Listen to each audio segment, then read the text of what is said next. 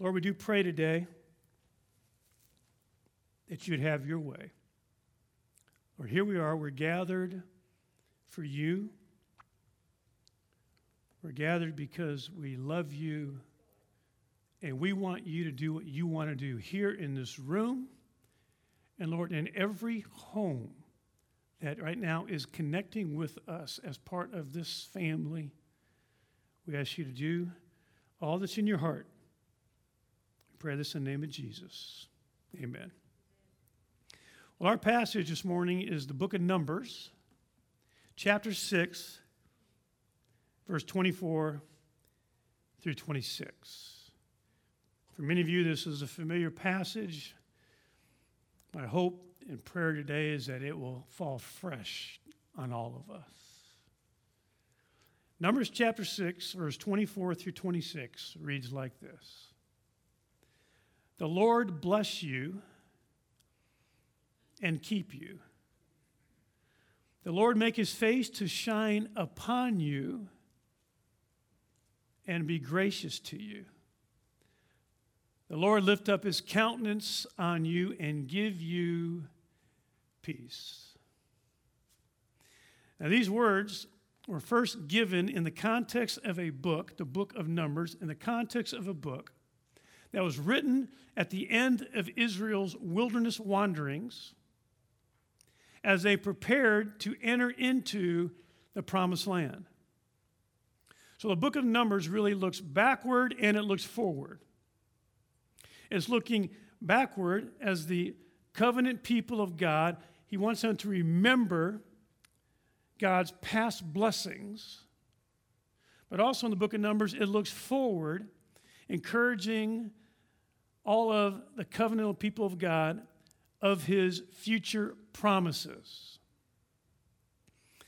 These words were not given for Israel's priests to ask God that he do this, hoping that he would, and maybe he wouldn't. But rather, these words are God's words. God takes the initiative here to assure his covenantal people of his settled intention to bless them. He seems to want to make it very clear that he, has he personally intends to be a source of blessing for us, for us to be able to enjoy all the goodness he wants us to be able to experience.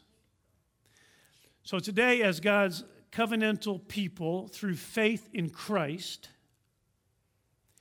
we are actually the bullseye on the target of God's blessing.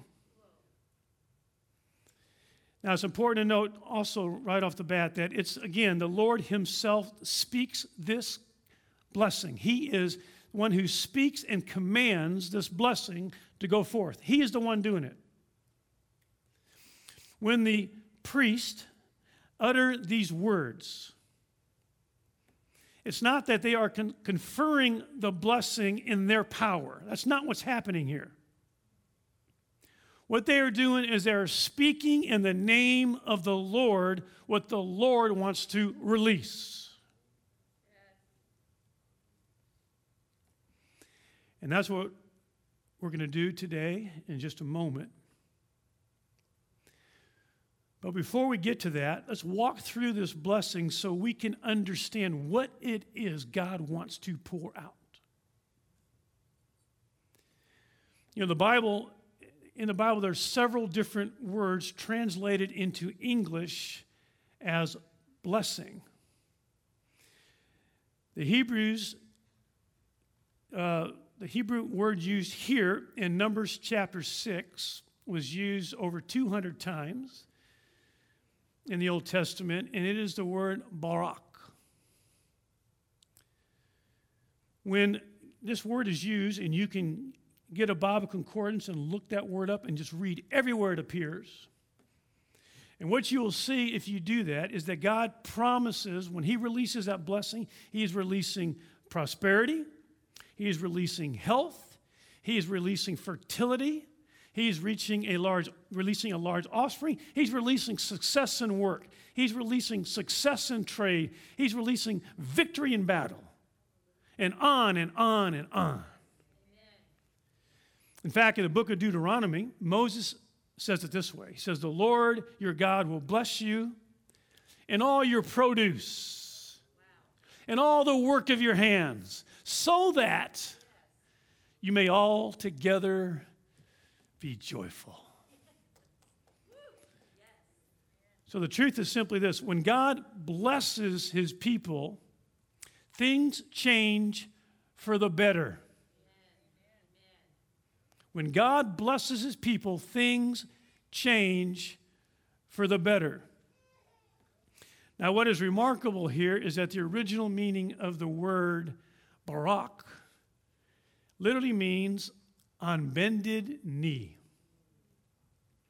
It refers to the position in which a person kneels before another on bended knee. In fact, you can think of some of the good old days when, and I hope you husbands did this, where you got down on one knee and you asked for her hand in marriage. And some of you probably seen the movies where a king or a knight was about to go out into battle. He was about to face his enemies, and those who were going to follow this conquering hero would demonstrate their loyalty to him by getting down on one knee.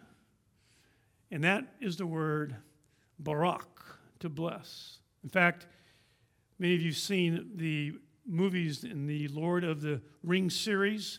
The third one, entitled The Return of the King, there's this one scene where Aragorn is crowned King of Men. And if you remember this scene, after he's crowned King of Men, what does he do when he sees the four hobbits? What he does after he, when he sees the four hobbits is he himself gets down before them on one knee as a sign of his loyalty to them, even though he's the king. It's really a touching scene, actually, in the movie. Well, that's exactly what God is doing when he's blessing his people. He himself is bowing down, he is getting down on one knee, so to speak. He's coming down to our level to bless us, to serve us, to love us, to share himself with us. A little girl once described her experience on an elevator as her first experience, and here's what she said. She said, I got into this little room and the upstairs came down.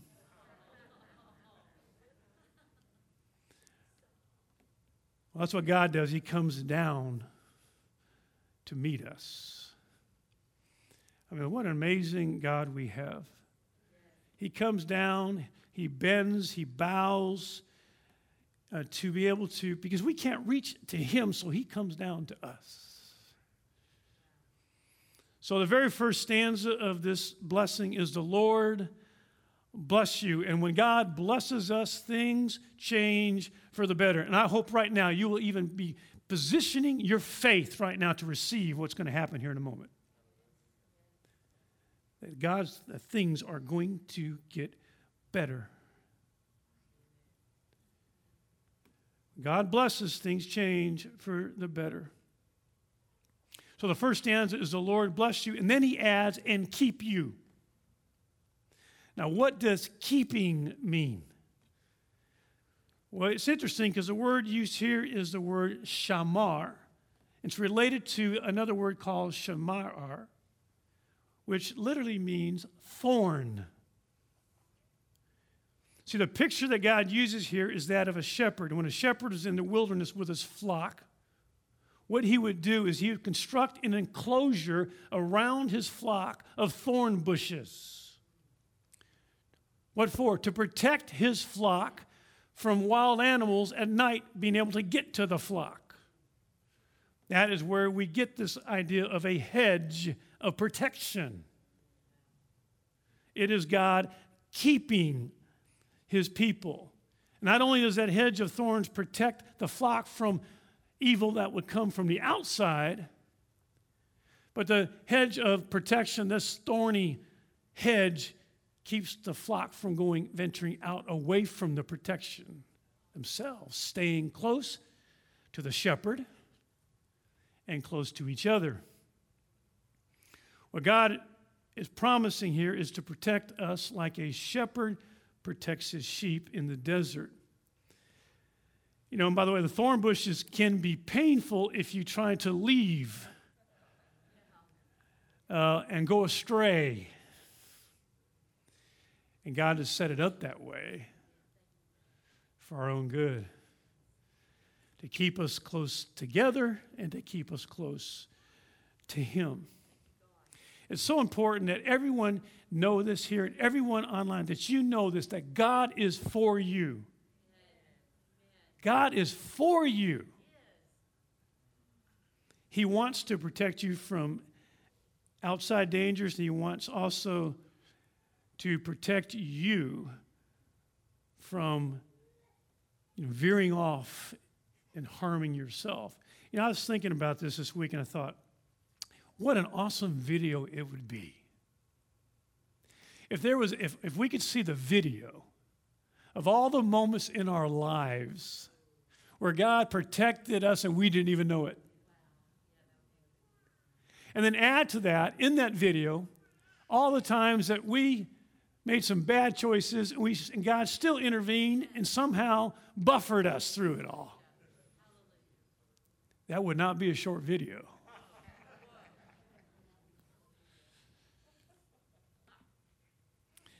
So, this first blessing contains God's promise to take good care of us. He kneels down on bended knee to provide for us not only what we need, but plenty of it. And He builds a fence around us, so to speak, this hedge of protection to keep us from harm and keep us close to Him. And Father, we ask right now in the name of Jesus that you would protect Grace Community Church from this pandemic in Jesus' name.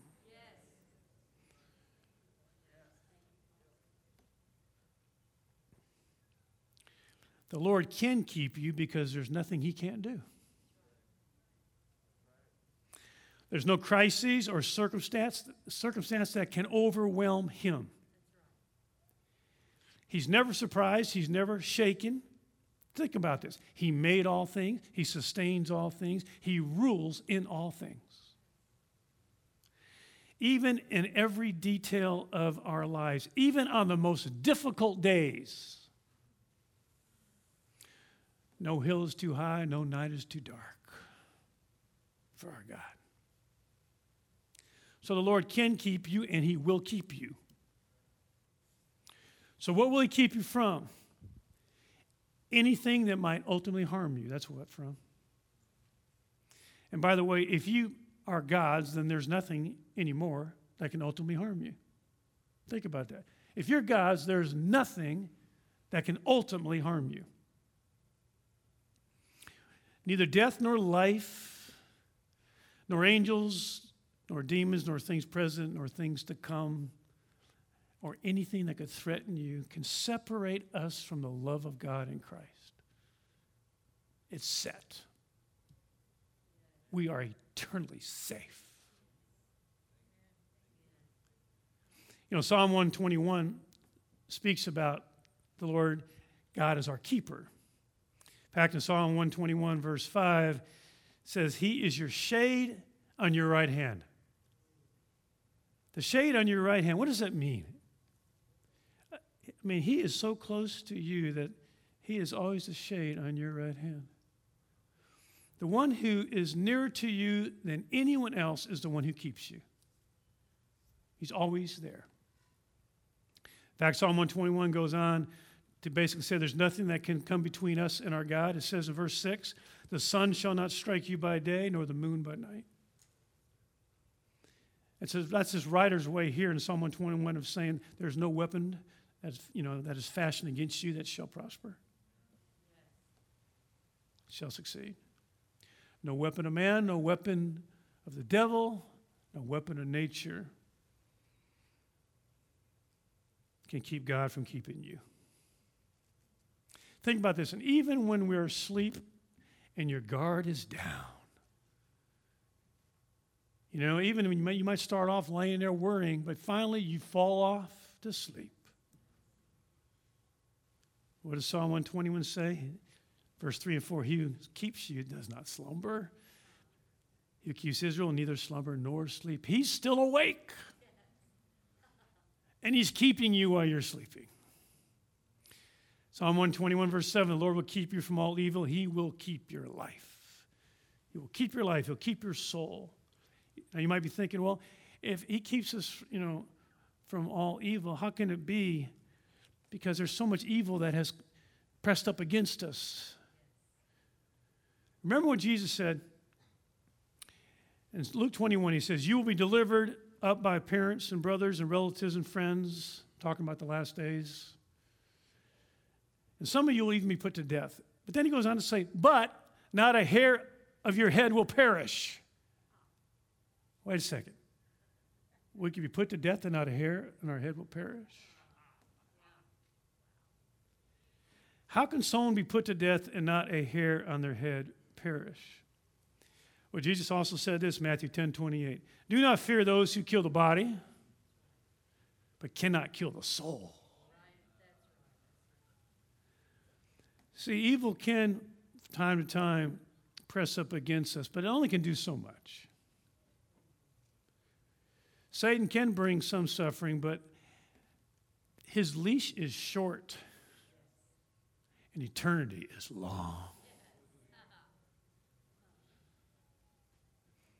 You know, our flesh, our relationships, our feelings sometimes are painfully vulnerable, but our souls are perfectly and perpetually safe. He will keep your life. And by the way, think about this Jesus prayed and continues to pray for your keeping. Jesus, right now, I believe, is praying for your keeping.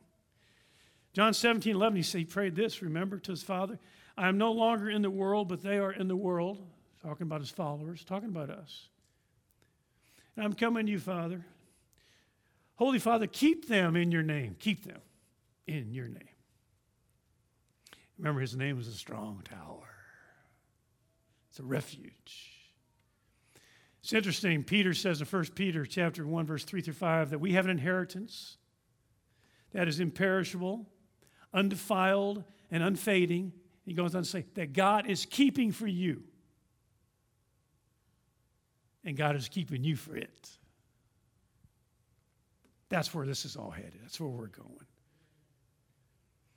In the meantime, wherever He calls you to go, however hard the journey, whatever types of pressures and fears may press against you, Psalm 121, verse 8 ends this way The Lord will keep you, keep your going out and your coming in from this time forth and forevermore. So the Lord will bless you and keep you. That's the first blessing in Deuteronomy 6, verse 24. The second blessing says this, and Lord, Lord, make his face shine upon you and be gracious to you. Now, what does it mean for God to have his face shine upon you? Remember when Jesus went up to the mount with three of his disciples, Peter, James, and John, the we call this in Matthew 17 the Mount of Transfiguration. Remember that scene. He goes up and he is transformed as he is in a conversation with Moses and Elijah. And it says that his face shines more brightly than the sun. And at that moment, God the Father interrupts this scene and speaks something and says this. Says, This is my beloved Son in whom I am well pleased. And he says this listen to him. Listen to him. The one whose face shines like the sun, listen to him. See, I, I really think there's a sense in which, for the Lord's face to shine upon you, He wants to speak to you. And I want to do this right now, and I just want to ask everyone just close your eyes. Just close your eyes. Those of you online, close your eyes. If there's distractions going on in the room, stop the distractions. People moving around in the living room watching, everyone sit down. Close your eyes, everybody. And I want you to see something with the eyes of your heart. You know, your heart does have eyes. Close your eyes, and I want you to see this scene. I want you to picture now a beautiful garden, colorful flowers all over the place, as far as you can see. But in the middle of the garden, there is a, an opening, a circle surrounded by all these flowers. In the middle of the circle, there are two white iron rod chairs. As you peek through the flowers, you see in the middle, in that opening, in one of those chairs sits the Lord Jesus Christ in all of his splendor and glory, shining bright as the sun. And he sees you peeking through the flowers and he, he welcomes you in. Come on in the circle. So now you go in. Keep your eyes closed. You go in and you sit in that other chair and you're face to face with Christ. And he wants to speak to you. Your eyes are closed. You're looking at him with the eyes of your heart. Now listen.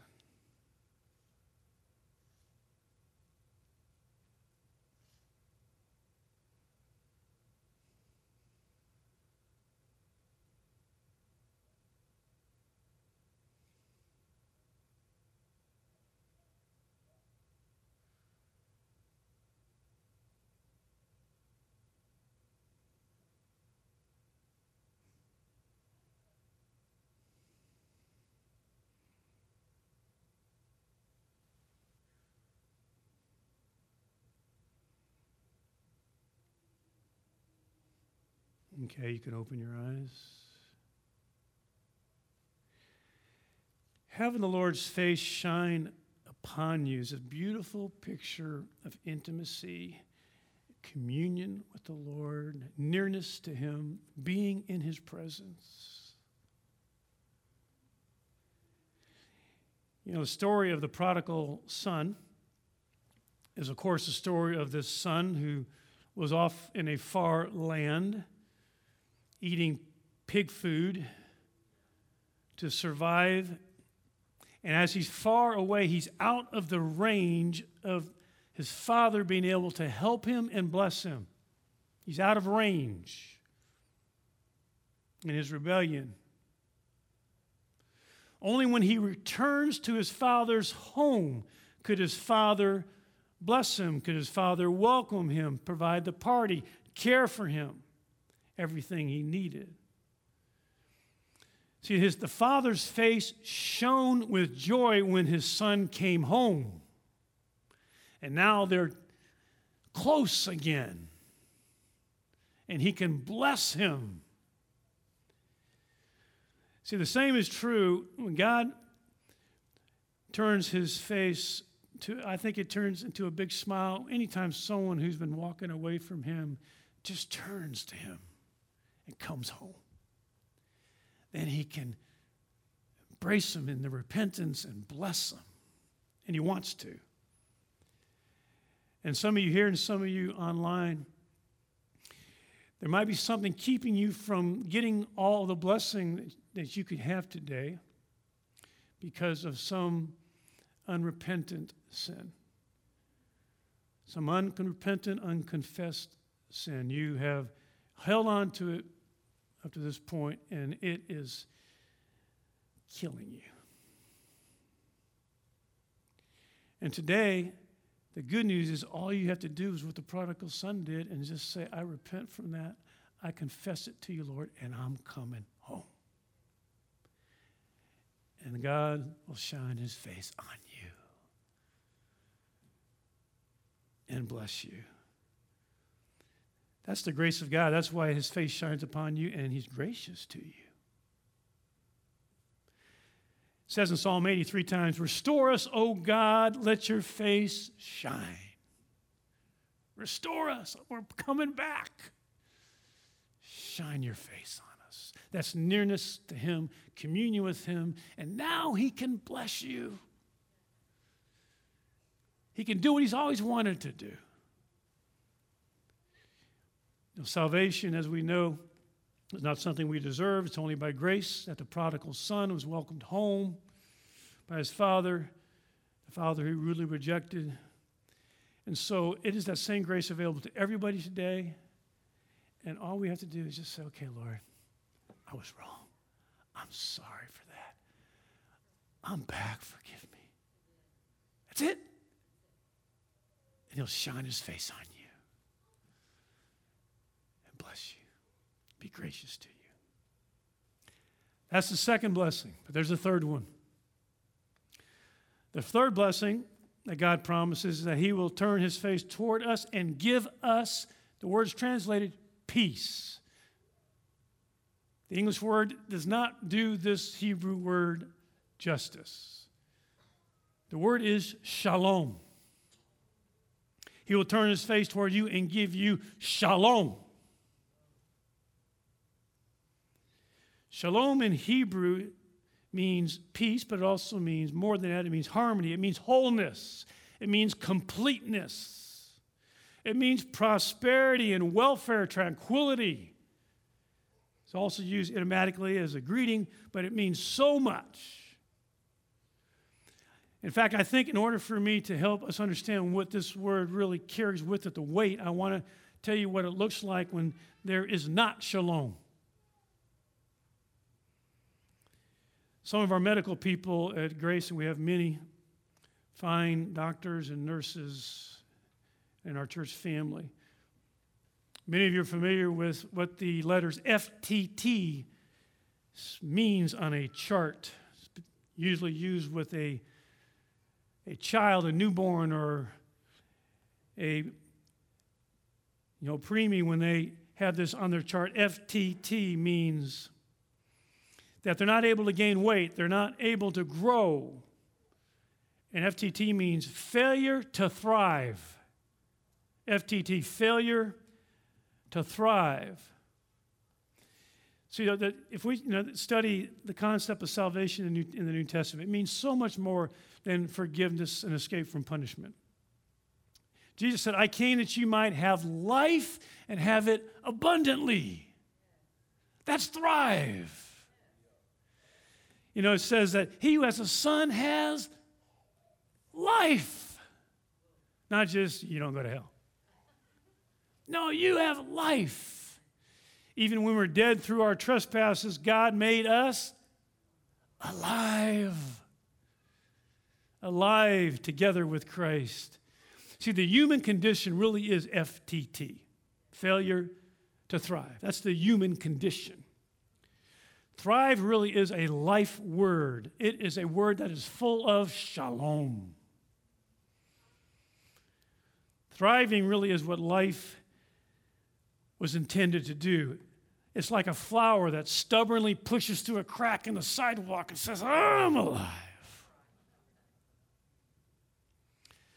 Thriving is what God saw when He made life and said, and it was good. Thrive is when He said, Be fruitful and multiply. Thrive. Well, today I believe God wants to turn His face towards you and give you shalom. Give you life, make you thrive. I believe He wants to do even more than that. Remember, Jesus said that He is the way, the truth, and the life. So, for God to give us the fullness of life is to give us more and more of Christ. See, the truth is, the Lord is more than the source of blessing, He, he Himself is the substance of blessing. You're Experiencing God's blessing is not merely getting good things from God, though that is part of it. The essence of blessing is getting more of God. It's looking up to see that's just affection and approval in His face as His face shines upon you. To be blessed is to be confident that God has not and will never ignore or abandon you. Since more of God Himself is the substance of blessing, whenever we ask Him to bless us, we're essentially inviting Him to pervade in our lives more. So if I invite Him, I say, I want you to bless my plans. What I'm doing is I'm inviting Him to come in and pervade in those plans and make whatever changes you need to make because I know your plan's better than mine anyway. So, in asking for his blessing, we're confessing that the outcome of our lives will not be the sum of our grand efforts and accomplishments. Instead, anything and everything good that emerges from our lives will be a result, ultimately, of his presence in our lives. So, if we really believe that God is the substance of blessing, then we won't confess that we're blessed only when things are going good. Instead, when times, even when times are hard, and some of you are in hard times right now, then even when the worst things, even when the worst things that can happen in your imagination are happening, you can still say, You're blessed because you have Him. Now, there are some here, and I, and I know this because some here in this room, some online, because I've speak, spoken to so many over the years that struggle with this, struggle with feelings of unworthiness. So, in just a moment, as God releases His blessing, you're thinking, I know He's going to bless a lot of other people, but not me. Because I'm not worthy. I'm not worthy because I'm, you know, I'm, I'm unlovely before God. I'm unworthy before God. I want to read something to you from a writer named Mary Ann Bird. Listen carefully. She says this in her writing I grew up knowing I was different. I hated it. I was born with a cleft palate. When I started school, my classmates made it clear how I looked to others. Little girl, misshapen lip, crooked nose, lopsided teeth, garbled speech. When schoolmates asked, What happened to your lip? I'd tell them I'd fallen and cut it on a piece of glass. Somehow it seemed more acceptable to have suffered an accident than have been born different. I was convinced nobody outside my family could love me. Then there was a teacher in the second grade that we all adored, Miss Leonard. Annually, we had a hearing test. Miss Leonard gave the test to everybody in the class. Finally, it was my turn. I knew from past years as we stood against the door and covered one ear, the teacher sitting at her desk would whisper, and we had to repeat back something like, The sky is blue, or Do you have new shoes? I waited for the words that she would speak to me. God must have put in her mouth those seven words that changed my life. Mrs. Leonard said in a whisper, I wish you were my little girl.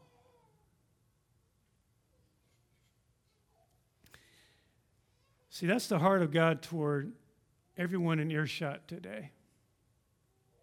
His heart is simply, you know, I just want you to be mine. I just want to be a father to you. I just want to father you. I just want to bless you.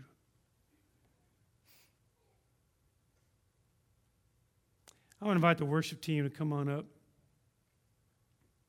So go ahead and make your way quickly, guys and gals, up, up to the platform. And I'll invite all of us to stand. Here's what God wants to do today. God wants to bless you and keep you.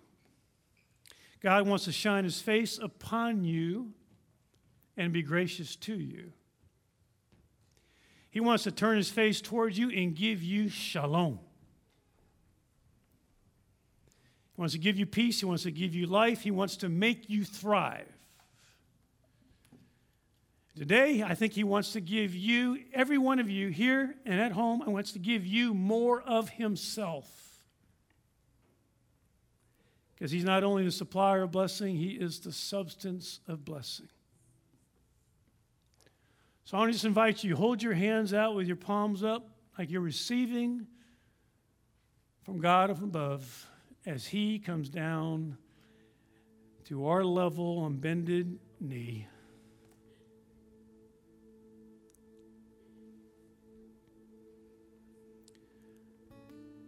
The Lord bless you and keep you.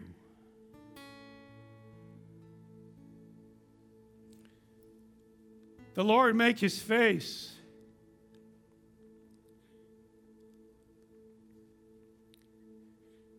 shine upon you.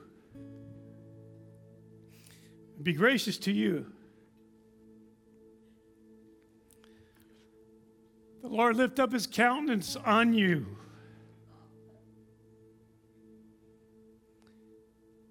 And give you shalom.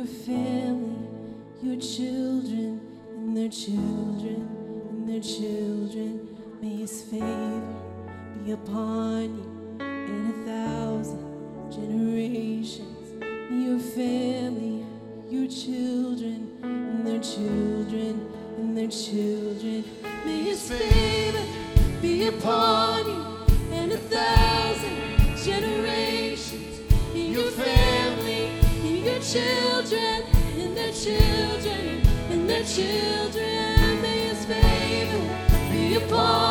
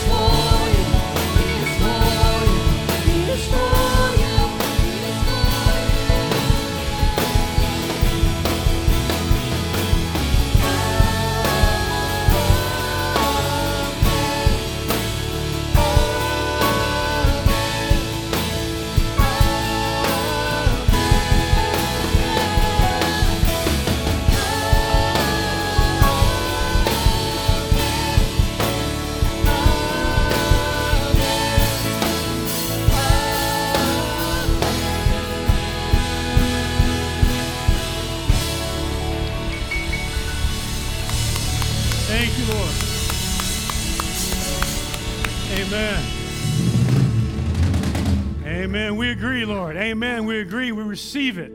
We receive it. We thank you. We thank you for all that you're going to do in us and on us and through us. In Jesus' name. And we all in agreement say, Amen. Amen. Before you're dismissed, before you're dismissed, we're going to dismiss the rows, but I just want to remind you that there is the Discovering Grace membership commitment class at 5 p.m. today. It's two parts, 5 tonight, 7 tomorrow. And uh, you can, it's going to be online as well. But also, if you're new, I'd love to meet you personally. I'll be over in the gym across the parking lot, so you can come on over there. I'd love to meet you. God bless you and be a great blessing this week. And let's begin to dismiss from the back now.